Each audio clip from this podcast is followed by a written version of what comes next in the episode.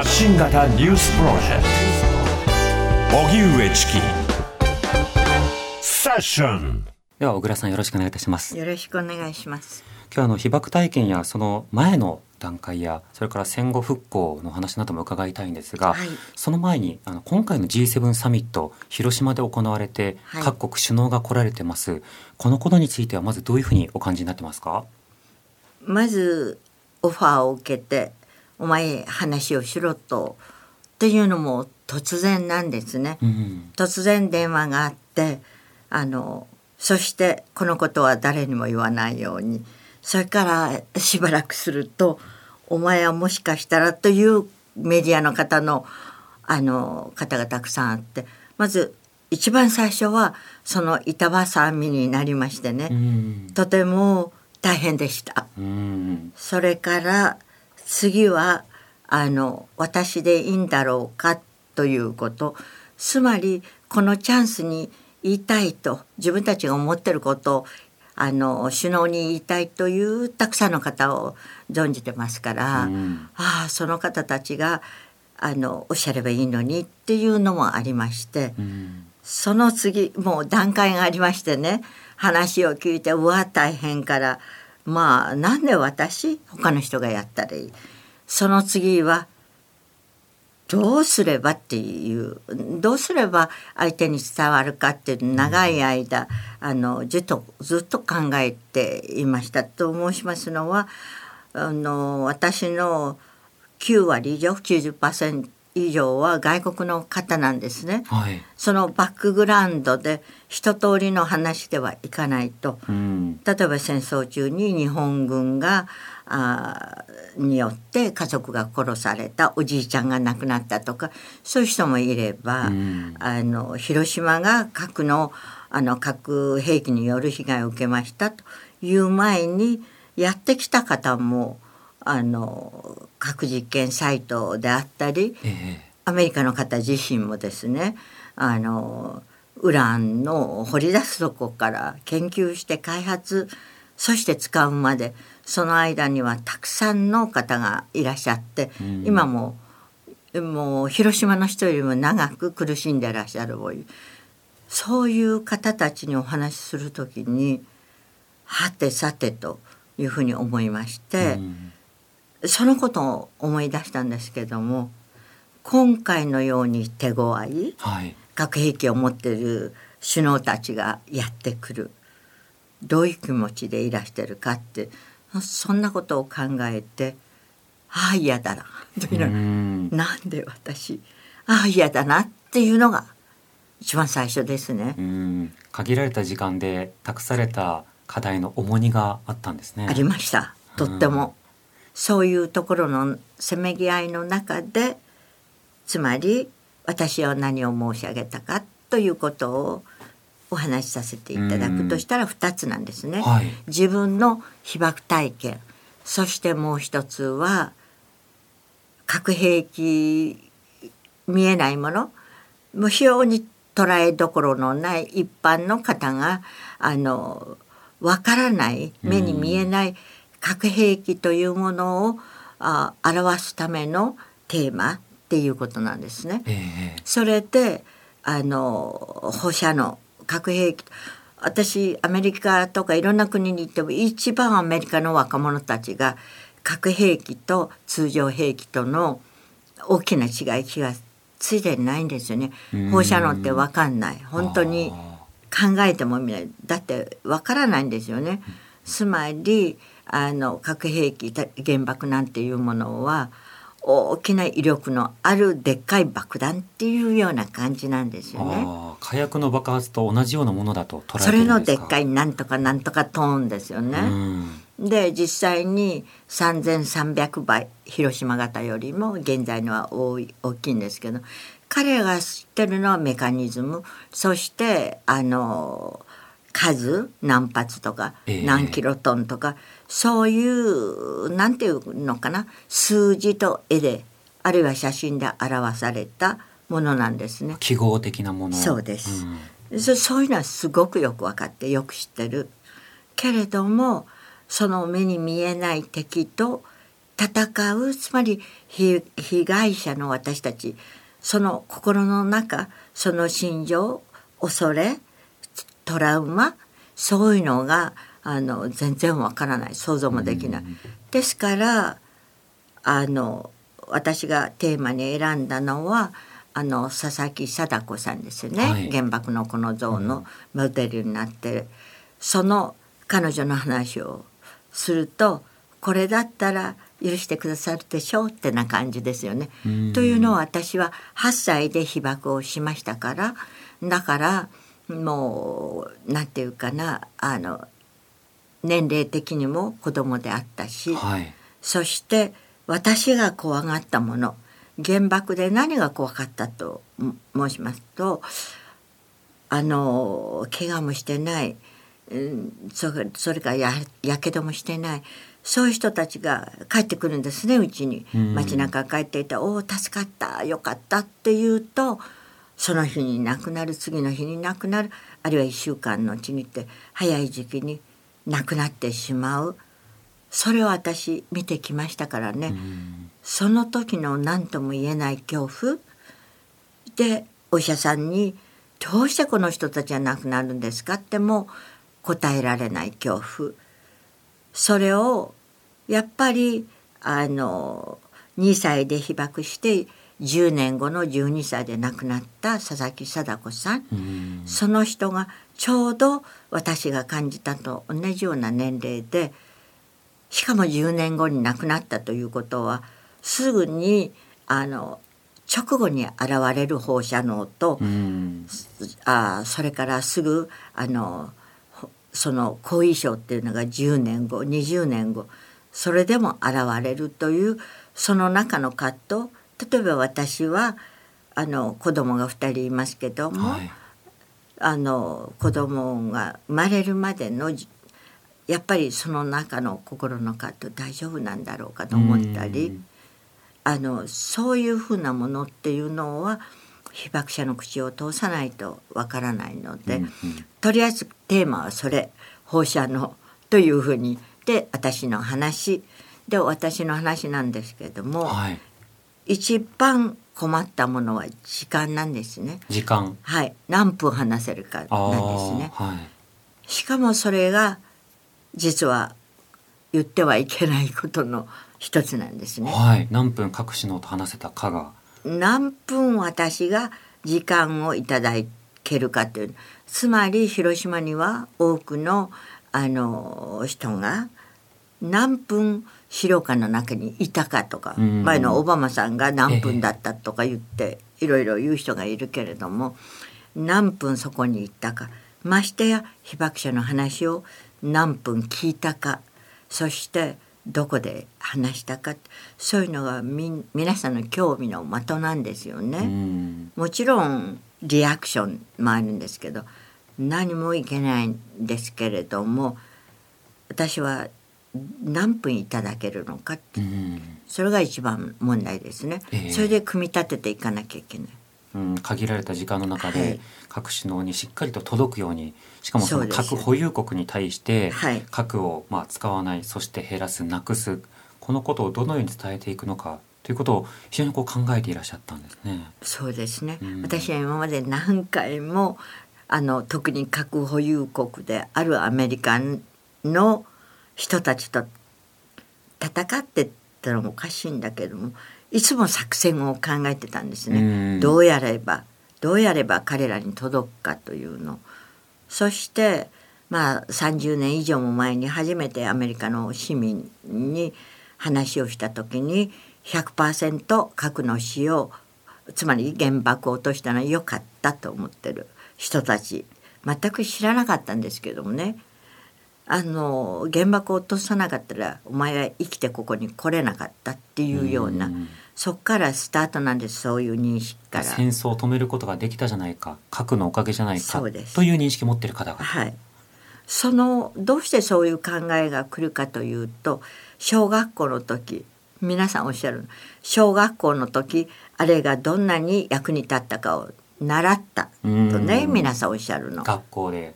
そしてもっとねあの日本ではそれを教育してないのとその時腹立ちましたね。うん。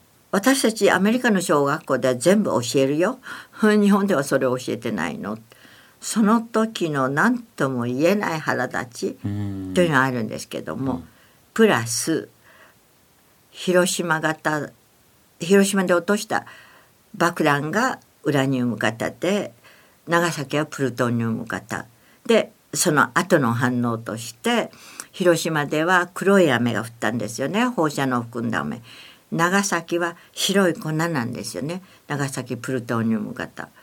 でその違いなんですけども被害の大きさと核兵器の被害の大きさっていうのは本当にあの想像がつかない。うん。人間にどう被害を及ぼすかっていうそういうのがアメリカにとっては問題だっていうのはよく分かりましてね、うんそれはニュあの一番最初に私がこれに興味を持ちましたのはあのニュールンベルグであの何十年も前初めて話をした時なんですけども、はい。し始めた時あの核を裁く戦争を裁くという模擬国あの国際法廷ってあ,、うん。ありましてね、はい。あのニュールンベルグに会った時私招待されつまりあの証人になっていたんですね、うん。弁護士はいて判事はいるけど証人がいない。けど夜になると零下17度になるようなそこへ誰被爆者が来る？被爆者が証人なんですよね。核をうん。告発する。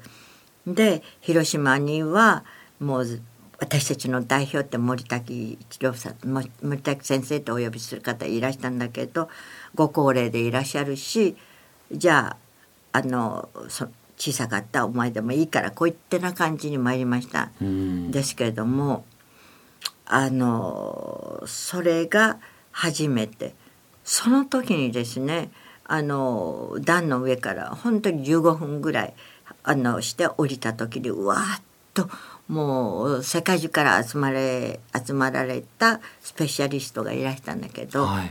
あの皆さんがあ広島を知りたいっていう方がたくさんあってあの広島に行きたいと。うん。え広島に対してこんなに興味を持ってるの？行ったことがない。知っていない。から行きたいという人があったんですけどうんも、話を聞いて。はい。それは広島の話なんだけどそれよりも驚いたことはアメリカのあの科学者たちたくさん壇上に上がりましてね、はい。で大統領のかつて大統領の補佐官だった人とかそれから科学者とかペンタゴンの人から、うん。あの CIA の人たちその人たちがいろんなあの真実リアルストーリーっていうのを話された時にね考えてるのはどれだけ人が死ぬかっていうことっていうのを報告されたんですよね。うん。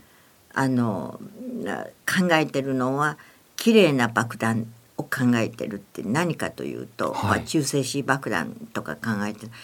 建物は壊れない。うん。けど人が死ぬという。そういうのを考えているってずっと本当のあのどういうことが起きてるかの報告があった時ゾッとしたんですよね。うん。そしてこういうことがあってはいけないということを思って帰ってきたんですけど何も知らなかった私なんですけどはいアメリカに行って多くの人がな本当に何も知らない核兵器に対して。で去年アイダホ大学に来ましたけれども小さな原爆展をやりましたら、はい大学生が来てそこを初めて見まして号泣するんですよね。うんものすごく泣いてワンワン泣いてそしてある生徒は「眠れない眠れない今日は眠れない」広島を思いながら「今晩は詩を書く」って「本当?」って言って本当だったんですよ。とってもこれを見さされては広島を思ったら寝られないって言って、うん次の日の朝ホテルで目を覚ましてコンピューター開けると本当に詩ができた広島を思うっていうのは送られてきてるんですよね。ええその方からメールでそうです学生から。えそれからあのもう私は感激してるのはその時あの日本語を習ってるクラスに行ったんですね。うん。そうするとあの私は私の名前は恵子と申しますね。恵子の8月6日っていうのをここの元町高校の生徒さんたちが子供用に描いてほしいというので水彩画で優しい絵なんですけどもきちんと私の体験をあの描いてくれてる紙芝居を持ってたんですね。はい絵も文章も高校生が書いてその方が小さな子供に近いから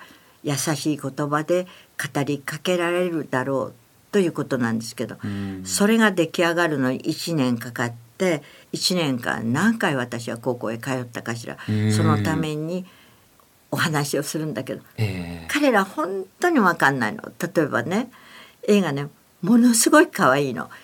くるんとまた長いつけまつげとかね、ええ。ひらひらの服。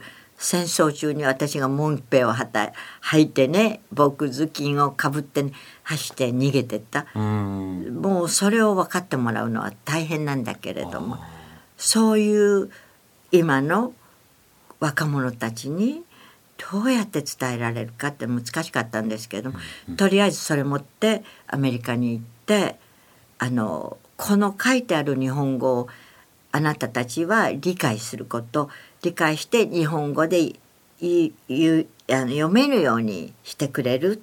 私からのあの宿題なのと言ってねけれどもそれを英語に翻訳してだってあなたたちは例えば「ダディ」っていうか「ファーダー」っていうか「ダッド」その使い分けを知ってるでしょ。うん私だって「お父ちゃん」とか言うとね「パパ」とかいろんな言い方があるのよ。というふうに言ってあなたたちが思う英語にして間の子供たちにあなたたちが紙芝居してねっていうふうに頼みました。うん。そしたら彼らに火がついたみたいになってええ。そのずっと学校で日本語を習いながら必死になってまずは防空壕とかねまあ広島では建物疎開ってお家を壊したりするんだけども、そういうのを学んでやり始めてそしてこの夏に来るんですよ。8月5日に広島に。その学生たちが紙芝居持ってくるの。うん。彼らにね広島に世界中から来る人たちを見せてあげたい、うん。うんそして子どもたちにね自分たちが翻訳したもちろん元になるお話は私なんだけれども自分の手で自分の英語で紙芝居をしてもらいたいと思う。うん。もうすぐ実現しそうになってて嬉しいんです。早いでしょ？去年の秋に行って。そうですねそれだけの熱量やその歴史との向き合い方をあの伝えるということもこれまでされてきてで実際に伝わったそしてそれをさらに伝えてくれる活動を若者たちがしてるっていうのはそうしたの風景もご覧になってるんですね。ええ、それが最も最短ですね。うんで最短っていうか兆しはみあの見つけること何回もあるんですよ。例えば私がお話しした中学生になってもいつまでも私の洋服を引っ張ってねついてくる「どうしたの?」って言って「ねえねえ稽古僕は何をやったらいいの?」ってうんアメリカ人のこと「僕はなんかやらずにはおられないんだけど何をやったらいいの?」っていうのどっかどこかにデモはないとかね反戦デモがあったら参加したりいやあなたはあなたのできる能力で自分のできる方法を考えなさい。私ができるのはあなたに何かをやりたい気持ちを起こさせる。あなたの心に持ってるキャンドルに火をつける。それが私の役目よ。私はマッチを持ってるだけだからね。っていうふうに言うんですけど、そういうふうにやりたいというそういう子どもたちにもあった。それから国連の軍縮担当の方かなり上の方なんですけれども。広島が私を変えたと。そしてあの広島で、まあ、私の話も聞いてくださってその日のうちにあのメールをくださったりしてうん。あのじっとしてはいられないと。私は何を何かをしなくちゃと思うってそういう焦燥感に駆られるやりたい気持ちになる早く帰りたいっていうふうにおっしゃる方もありますしうね。ん。もう本当に広島がその人を変えたというそうそして変わった人生を歩かれたという方をたくさん知りました。もちろん日本にはたくさんのあの方います。もちろん被爆とかそのその経験とかお話っていうのもああのなんていうかな原動力とかその他にたくさんいろんな形でインスピレーションを受けて新しいパワフルな人生を送ってらっしゃる方も知ってるけどけれどもアメリカの方にまあ例えば核保有国イギリスの方に、うん、特に小さい方に変わってもらうにある意味難しいんですよね。えー、でも変わってもらいたいのはアメリカの若者たち。賢い大人に成長して自分が親になった時に自分の子供たちの世界を想像してもらって核兵器がこの世の中にあるっていうのを耐えられないと思うようなそういう若者になってほしい。そこまで将来を見据えるだけの恐怖が核兵器にはあると。それがまあ若者じゃなくてねそういう大統領とかそういうトップの人に「お前言え」って言われてもどういうふうに思われます？ねあなただったらどう思う？私大変。そうですね。自分の体験を語るだけでもあの非常に難しいのにさらに他の体験者もいらっしゃってでそうしたようなその方々の思いも背負いながら核保有国の子孫相手にお話しするわけですもんね、すごく大変なんです。しかも変わってもらわなくてはいけないという。強い熱意があるそして皆さんがねいろんな声が聞こえてね、うん、なんか街頭インタビューとかいろんな被爆者の人が謝れ謝れ謝ってもらうべきだとかねこれに対してこういう答えを出せって。いろんな話を聞くとますます難しい、うん、そして先日はウクライナの方に会ったんですよね、はい、あの広島、えー、県内ですけど来てらしてお母さんと小さな姉妹なんですけどね。5歳と2歳ぐらいの方なんですけどね、うん、驚いたことにその方たち、まあ、小さなお子さん連れのお母さんは広島の資料館にいらしたのね。そうするとその小さいお子さんがねピカッとしたあの体験するようなとこあるんですよね。えーホワイトパノラマっていうんですか。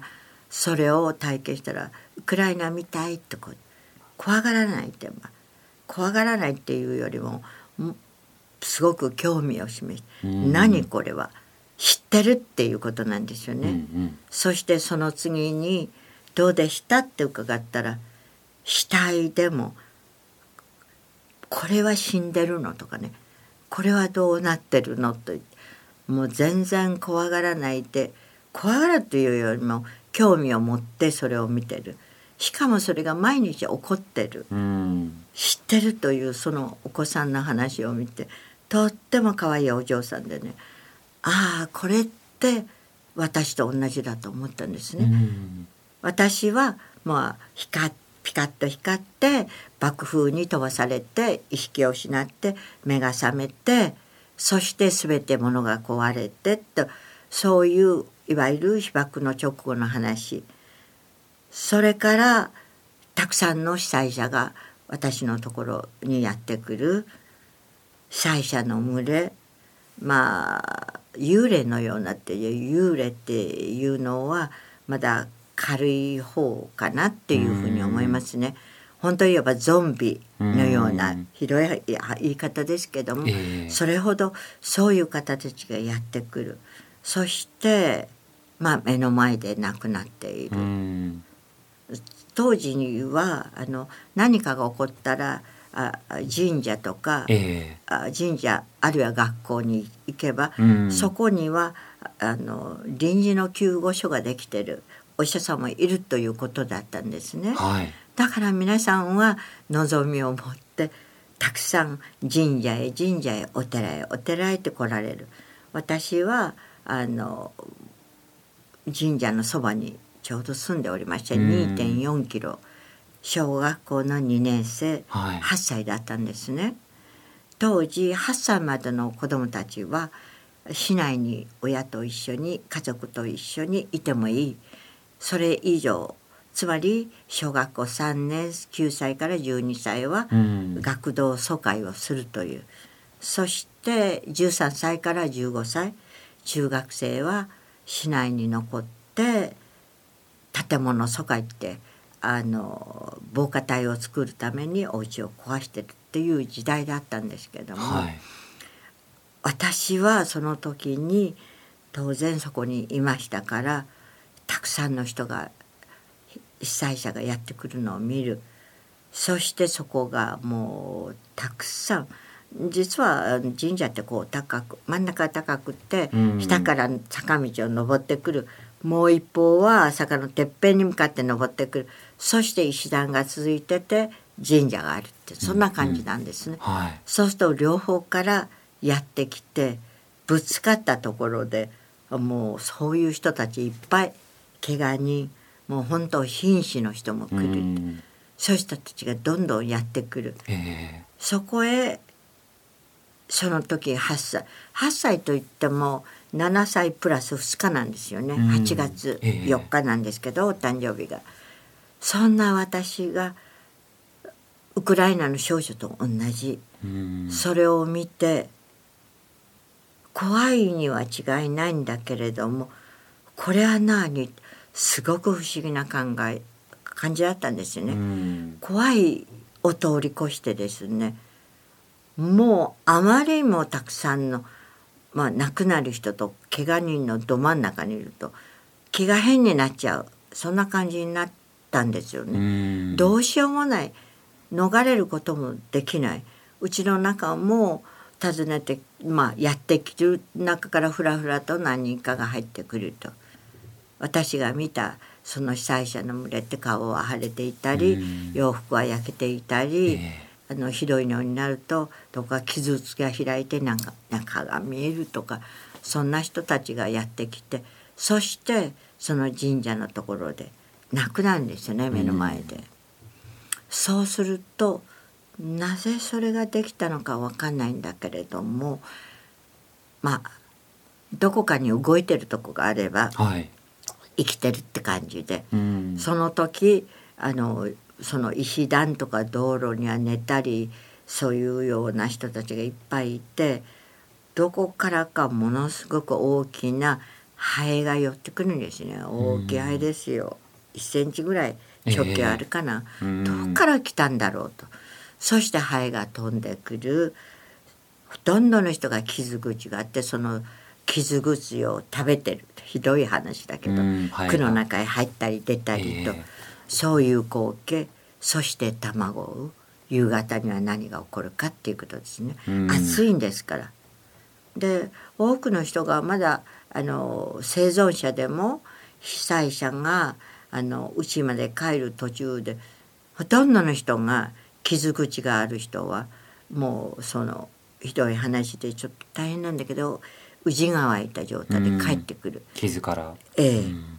そんな状態を私は見たんです。それは凄惨な状態なのにどの辺でこの人は亡くなるかっていう。う、んどうしてそんなひどいことができたかって後になって自分も思うし聞かれるんだけれどもそれと重ね合わせうん。なんかウクライナの、ええ。あいけないと。それはねその見たが最後、うん。それは人にはわからないけれども心の傷になって恐怖とか連鎖反応で何かから思い出すっていうの。私体験をしましてね、うん60年後にトラウマっていうのが発起こるんだけれども、ええ。私自身が分からなかった。その時はただただ何をしたかっていうとできるだけ早く亡くなった人をどこかおじさんに「この人が亡くなってるよ」って知らせたいっていうその方が先なのね。うん。この人この人もう死んでるよって言うと誰かが大人の人がやってきて近くの公園に持っていく公園では何百という遺体が運ばれている。そこに実は父は毎日通ってダビに付して仮装をしてたんですね。うん。父は幸い怪我をしなかった。ガラス戸のあのガラス戸張りのガラス戸がある部屋にいたんですけどちょうど夏で両方とも開けてて、ええ。その真ん中にいて目の前に大きな松の木があって、うん。それによって怪我を負わなかった、何百っていうガラスがさ突き刺さって壁に、ええ。天井も吹き飛んでる。それを覚えてるんですけどその父が毎日行って夜にもうなんていうかなすごく嫌な匂いがうちに届く。うん。そして父は助かったけどおじは背中にたくさんのガラスの破片で血だらけになりながらたどり着く怪我したが人が来る。一晩中うなる。血の匂い海の匂い。外でも中でも同じなんですよね。うん。それで私は小さなね小学校の生徒で誰も注意を払わない。お前邪魔みたい、うん。もうみんな忙しくて死にかけの人がたくさんいる。そうするとうろちょろしてていつの間にかそこへ行って「この人は亡くなった」とかって言ったらいち早く知らせなきゃと思う。うんその時の不思議な経験っていうのがあってそういう時になぜそれができたかはわからないんだけどその時にできたトラウマっていうのは当時戦争中には誰かがあのひどい怪我をした人に水をあげてはいけないというそういうなんていうのかな？誰に聞いたのかわからないけど、うん。あったんですね。ええ。私は全く知らなくて、お水をあげるとそうすると私があのだってその時は水しか知らないんですよね。うん。あの皆さんねもう息絶えで顔は膨らんだ傷口のある人がやってきて水しか言わない。あとはうんうんうなってると。その人がある人がバーッと私の足首掴んで「水」って言ってみんながまるでコーラスね「水水水」っていうのね、で私は帰って水を汲んであげると目の前で2人の人が亡くなったの。うん。どうしようと思って。その時の感じはなんで私がこの人に毒入りの水をあげたというふうに思ったんですよね。うん。で夕方になって父が「まさかお前たちは誰にも水をあげてないだろう」っていうのが父が聞きました。兄は兄は当時空を見上げてて B 塾を見てるんですね、うん広島駅の裏の列兵場がどんどんどんどん人が兵隊さんいなくなって大半はさつまいも畑になってんですよね、うん。もう食べるものがなくてみんなお腹が空いてる。で中学生たちは畑でえ作業をしてた。その時 B2 塾が飛んできた。小さくて1センチはないキラキラしたい。そんな高いとこから爆弾を落とすはずがない。その日の朝は警戒警報鳴っていない。それで見上げてたら小さな黒いものがそれ爆弾なんですけど、うん。で見てたんだけれども B29 が来て爆弾を落としてそしてすぐに方向変えていなくなったから兄がくるっと振り向いた時に爆発した。だから最後まで凝視してなかった見てなかったからあの地面に叩きつけられて気を失っても視力はあの保てたんですよね。うんああよかったあの1秒遅かったらって言って兄が言うんですけども、うんでも私が住んでいたとこは私は2.4キロのとこ小学校はその近いんですけども、えでもそんなところにいた人でもやっぱり運悪く見てた人は視力を失うっていうことがあったんですよね。うん。だからそういうことがあってまあ兄はやってきたと。兄があのその直後に山を越えて帰ってくるんですよね、はい。中学2年生。その同じ学校の中学1年生は現在100メートル道路と呼ばれているところであのそこにあった牛建物を壊して大きなすでにだいぶ大きくなってるんだけど大きな道路を作っていたんですよね。で当時広島ではあの1万人の中の67年人ぐらい1,000人ぐらいの学生が亡くなってるんですけど、うん兄は2年生1年生の同じ学校の生徒が1日違いで8月6日323に働いていた。兄は5日にいた。6日は駅の裏だったんですけど、うん。6日にいた生徒たちは全員亡くなった。誰一人として助からなかったんです。そういうもんですね。一日違い。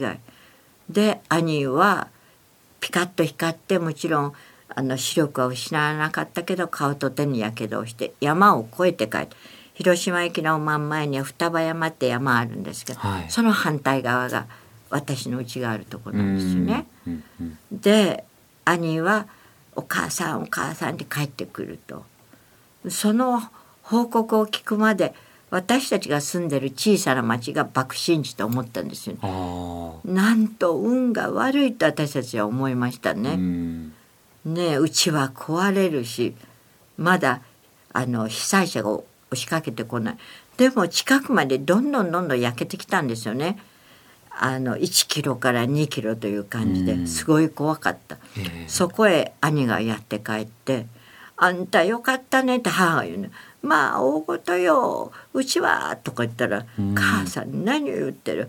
広島市は火の海だ」っていうの、うん。その時初めてわかるその威力の、一発ですもんね、うん。東京大空襲のように何百って飛行機が来たわけじゃええ。それが原子爆弾なんですけどうも、ん。だけど人はその威力に目を奪われるんですけども、うん。そのお父様が、はい。そのお水あげなかっただろうねまさかって言われた時にはどう思われたんですか？兄がねもうしますね「そりゃ常識よ」とかでね「俺俺はやってないよ」とねだって誰だって知ってるもの。その時のショックああと思ったんですよね。うん。えみんな知ってるの？でも私はあげたの。そして人が亡くなった。おっと思って「そう私は何にもしてない。そんなことはしてない」って言って嘘ついた。うん。その嘘をついたということによってずっと自分を責め続ける「お前バカだ」と「長い間ね何も知らないで」それがトラウマなんですけど、うん。長い間ずっと1年2年じゃないですよ。10年ぐらい続きましたね、人に初めて言うまで。うんうん。というのは怖い夢を見るお前バカだっていうこと。そういうのがどうしても離れられない。私のトラウマとよく似てるのは多くの被爆者たちは人に言えない悩みつまり広島っていうのはピカッと光って燃えやすいものは焼けた。2キロ以上あるのに私の目の前でたった一軒の納屋の藁屋根が燃えてるのを見たんですよね。うん。中心ではもう逃げようとしてる人の洋服にもう火がついて燃え始めるのね。そういうことが2キロ以上離れてるところでも起こった。燃えやすいものは火がついちゃうんですね。ところがあのそういうことがありながら何も知らない。何も知らない人がいっぱいいるんですよね。そしてピカッと光った次は爆。ピカッと光って燃え始める。そうすると爆風。うん。その爆風っていうのはすごいんですよ。爆風の方がよっぽど覚えている。ピカは一瞬ですけども、ええ。あのもちろん立ってることもできない。息もできないまあ台風のど真ん中っていうのがで地面に叩きつけられる目が覚める。その時にですね広島中がそう全部そうなったんですね。うん。私のよく知ってる人が広島のあの,、ま、あの真ん中で地下壕にいた。軍隊の地下壕に行って通信士をしたし人がいるんだけどその人が10分ぐらい後に町の真ん中にあるところの広島城のそばの防空壕の上に立って全部を見渡したって。実は詳しく話を聞いたのはあの彼女を撮影するためにたくさんの外国人があのカメラを持ち込んでドキュメンタリー作ったので私も詳しく聞きましたけれども、ええ。まず最初は燃えたと。そこですら燃え始めて目の前にあった池に水がはあいっぱいあったの。にもうピカッと光って燃えた。全然水がなくなったとおっしゃるんですけど。うん。そして全部がぺしゃんこ。どこも燃えてない瓦礫だけというふうに彼女があの話してくれたんですけども。長い間20年以上私はメディアの通訳をしておりましたので多くの被災者の人の人に言えないことはピカッと光ってそして爆風で建物が壊された。ある瞬ある時期生きてるんですよたくさんの人が。うん。その壊れた中からどうやって生き延びようかってその中から出てくるのね。その時に「お母さん助けて」ってできるだけ引っ張って出す。けれどもあそこここって言って燃え始める、うん。その日がやってくる。そして燃え尽き燃え始める。だからみんな残して逃げちゃうんですよね。そうすると「助けて」と言いながら自分は助かってるのに生きたままそこへ残した。多くの人たちのことが思い出されて自分が許せない。うん。でその当時のことは人に言えない。それがずっと残ってんのね。罪悪感などのトラウマがそう。蓋をそれがされたまま。トラウマうん。なのに今核兵器があると。次のトラウマっていうか次の恐怖は今現在何かというと、私も同じなんだけれども何て言うかな四季が近い私のしあのとてもあの大切な人たちがあ去年から今年まで相次いで被爆者が亡くなったのね。はい。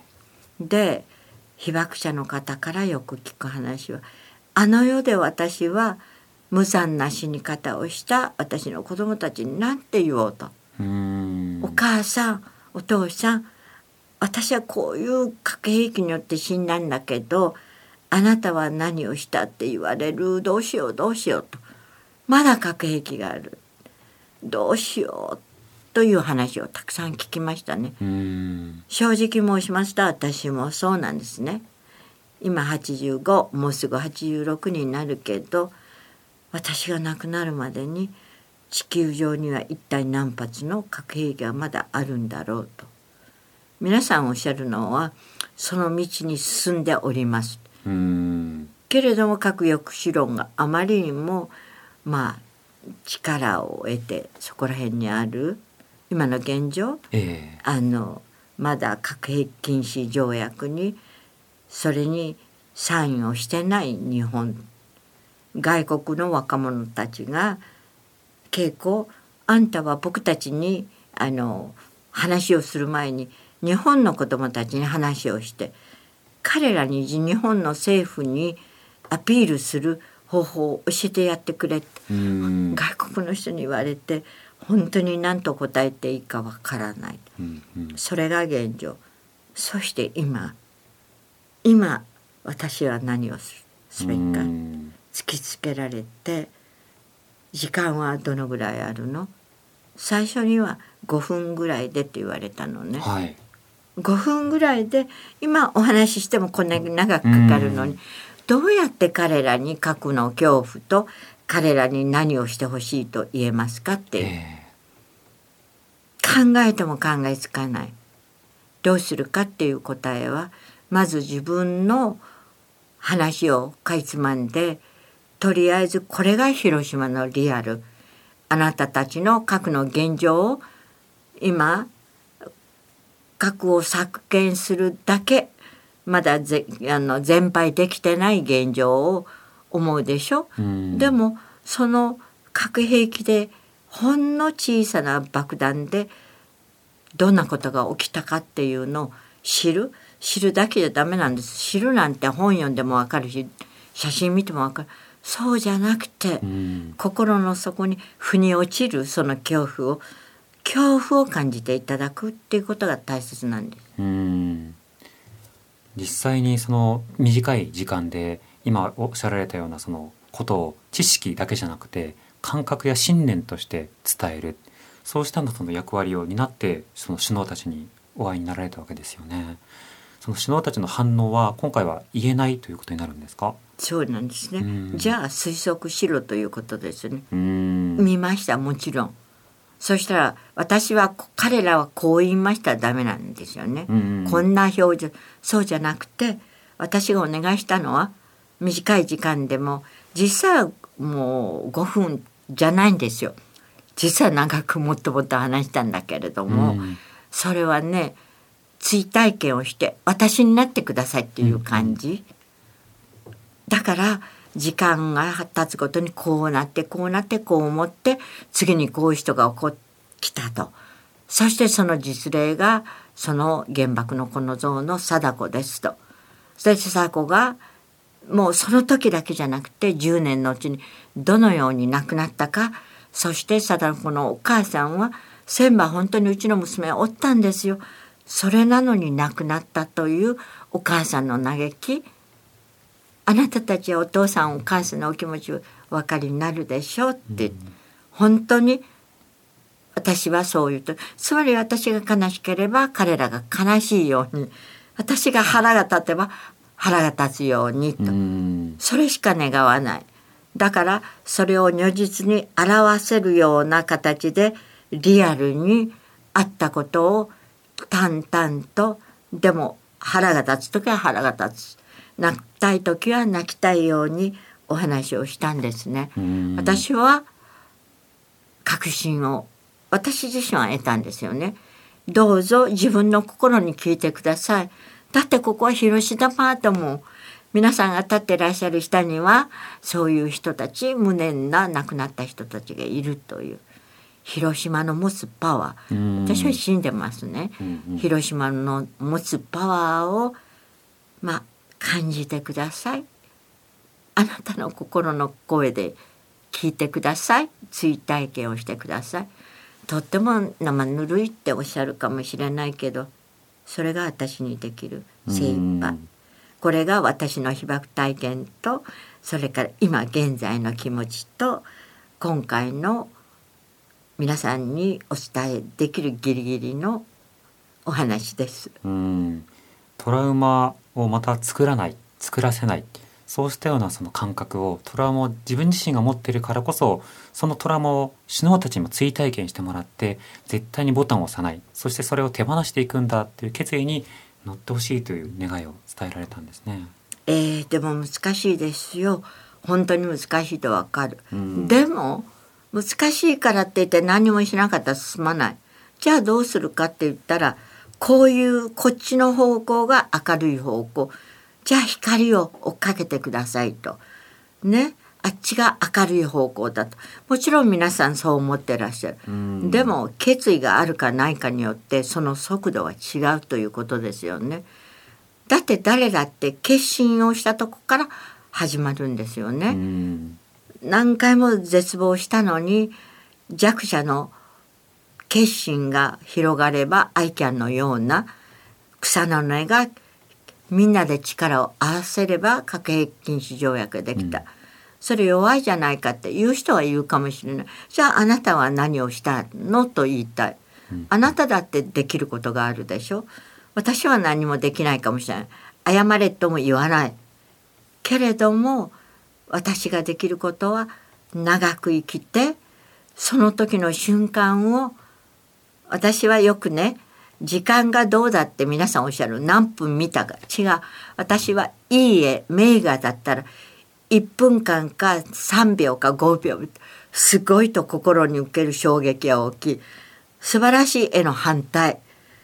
これこそ訴える力の強い反対側の負の遺産の絵だと思う、うん。それが遺品だと思う。焼けた洋服誰が着ていたのか焼け焦げた弁当箱真っ黒の炭のようなお弁当の中身一瞬でわかるのにお前はそこへ10分見つめてないからわかんないだろ違うんですよね。だからそういう意味では確かにオバマさんの短さを今とやかく言われるけれども、でもその時の心の内は誰もわかんない。で今何もできてない。でもその時の瞬間が残り彼がいつそれを使うかというのにかけてるけどもはっきり言えることは今回はものすごく丁寧に長く資料館をご覧になったんですね。うんで岸田さんは熱心に説明をしていらした。え？まだいらっしゃると思う。本当に長いんですよね。それから奥さん奥様の優子さんの力ってすごいあのパートナーたちご婦人たちはもう寄り添ってね、え？なんか私も入れて女子会っていう雰囲気があったの。で知りたい知りたいって。皆さんもう寄ってこられて一番に握手されるんですもん。大統領たちも握手されたんですよ。握手握手って。頑張れよって。そういうふうに、まあ、励ましの言葉いただきました。握手もしていただきました。しっかりした握手。そこで伝わったんですよ。その握り方の強さ。そしていつ実現するかもわからないけれどその手の握手の感覚を覚えていてほしいと思いますね。握手で確かに思いを託したという感覚を得ていらっしゃる、ねはい、私は思いました、うん、今すぐじゃないけど頑張るぞっていうのは思いましたね、うん、EU の大統領も同じですね。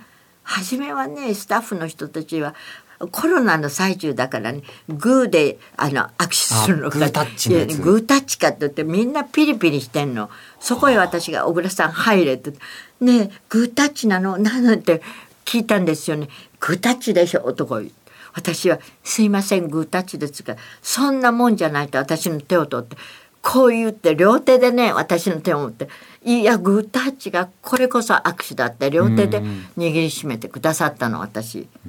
で今回もいらしたのね。2回目だねっていう感じで。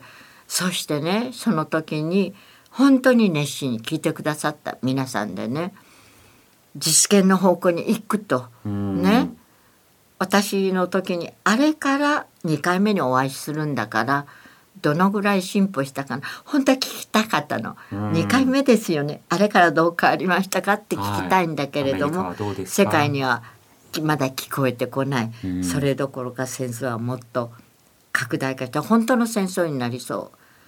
それは難しいんだろうなと思うけどでもあの電話で話をする。インターネットで話をする。それと実際に顔を見て話を違いますコロナでね私はお話しするけれどもだって私だってもしね電話とかインターネットでお話しするように今すごくお会いしてお話しして幸せだなと思いますもん。その方が伝わるというような感覚もありますよね。あのこれ聞いてくださってる方は今ラジオ経由ではありますけれどもでもそうした思いもラジオ経由で伝わっていると思いますしお話を聞いた私が今後そのまたラジオの中でその核について今後についてあの伝えていければというふうに思います。それって大切なんですよ。それっていうのはね私はあの見たリアルの怖さなんだけれども、うんそれを思い出す2回目の方がもっと怖いんですよ実は。60年目にアメリカに行ってスミソニアンであのエノラガイを見た怖さじゃないんですね。小さな戦闘機を見てその戦闘機の地重操作を受けてダダダダッともう撃ってくるんですよ小さな飛行機って。みんな原爆の話をするけどそれを見てその弾が私のうちのあの納屋に当たってうちの一部が燃え始めてそれを見た時の恐怖それを思い出しましてね私は通訳しなきゃいけないのにもうそんなのできない。そこにいた人にすがりついてずっと泣いてたの走って逃げて。それ60年目ですよ。だからその時の怖さって不思議。そうですね。そういったトラウマを実際に作る機会をどうやって作らないで済むのか、まあ、それが今回のその G7 のサミットを通じて、まあ、首脳各国に持って帰ってほしいなというふうに思いますし、メディア各局も来てますからね。伝えるのはメディアでしょ？そうですね。私が大切なメディアと教育、うん、教育の時いかにアメリカ人は残虐かとかね。言って聞いてきて怖いお化けみたいと思ったらまあ戦後の闇市であった進駐軍をしたらなんと綺麗な人と思って憧れてみましたもん。それから戦後にね習っていた教科書を持ってこいって言ったらあの墨と筆持ってた。らこれ間違って消したんですよね。見たら真っ暗。真っ黒なの。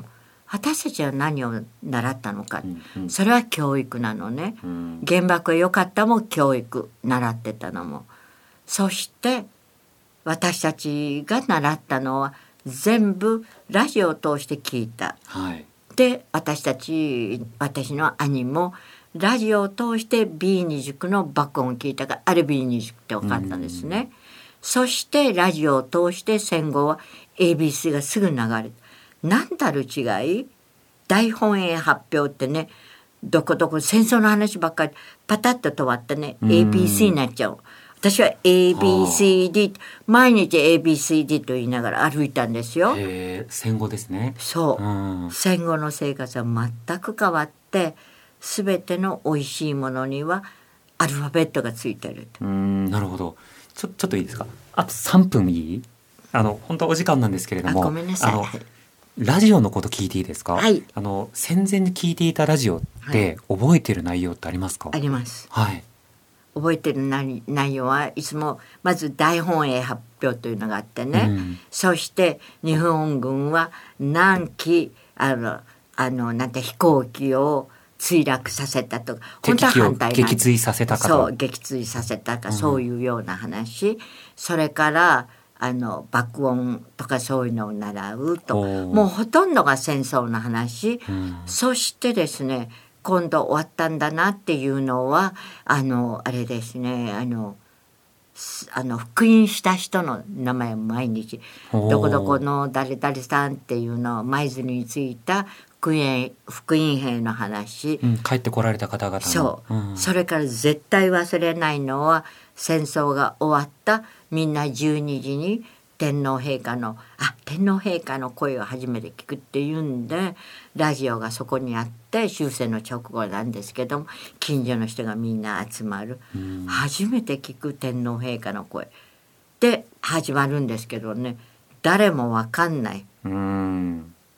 天皇陛下は「チンって私のことを言うんだ」ってぐらいしか分かんないんですけど、はい。で誰も分かんなくてねあの言葉を聞きながら大人の人も分かんない。でもそれははっきり覚えてる。緊張して聞いてる。そうするとその近くに兵隊さんが一人いてうわーって泣き出すの。申し訳ないって大泣きして日本を救えなかった。わーわー泣くの。うん。私は戦争が終わったって分かって嬉しかった。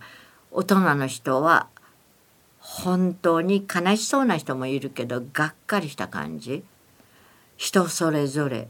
でも私はその時の何とも言えない喜びとその初めて聞く天皇陛下の声。うん。絶対に忘れないですね。でラジオを通して全部聞いたものが全部違って戦争中はそうだった。それから初めて聞いたのが鐘の鳴る丘の連続あのてラジオですよね。うん私たちラジオの前でみんなお行儀して聞いたんですよもったいなくて、はい、で正座をして、うん。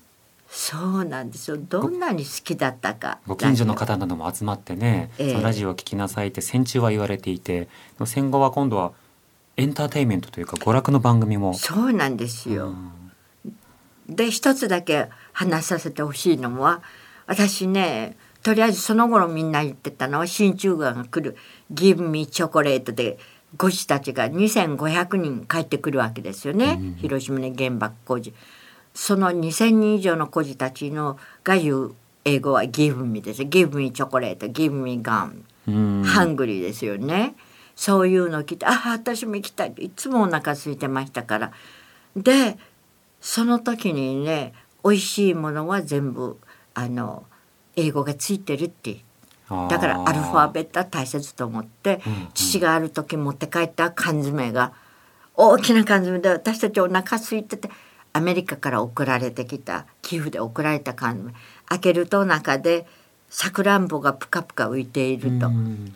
お腹が空いてからなんでこれいっぱいにお肉がないの？お野菜がないの？って父を責めたら父が「お父さんは英語がわからん。ごめん」とかなんたることと思って、うん美味しいものを手に入れるのには英語がいると思って。で入学試験に外国人の先生先生がいらっしゃる入学試験に行きましてね。その時「私は英語ができます」というアルファベットって知らない。うん。じゃあおっしゃいって言うと ABCD って言って OPQRX まで行きましたら X って言わないで OPQR6789110 何かがおかしい。あみんな先生が笑ってる試験官が笑ってる、もう一回って言って OPQR6789110 で終わる。あこれが私の英語力。うーん。その時の何とも言えない気持ちなども含めて、ええ。その後の通訳の仕事などにもいろんなところにもつながっていかれたんですね。そうなんですよ。あれが私の原点なんですよ、うん。でもお腹が空いてるっていうのが自分の動機、うん何か食べたい。英語のついたもの。うんうん。それこそごちそうだと思ったんですね。そうですね。スパムとか他に何かということですよね。あのお時間になってしまったんですけれども、あの今日は本当に貴重なお話ありがとうございました。よく聞いてくださいました。ありがとうございました。TBS Radio 荻上チスカルプ D プレゼンツ川島明の寝言。毎週ゲストの芸人とたっぷりトークをしたりいろんな企画をやります。そらしど本坊と向井の近況を戦わせるコーナーもあります。向井意気込みをどうぞ。負けないぞ！放送から半年間はポッドキャストでも配信中。ぜひ聞いてください。うん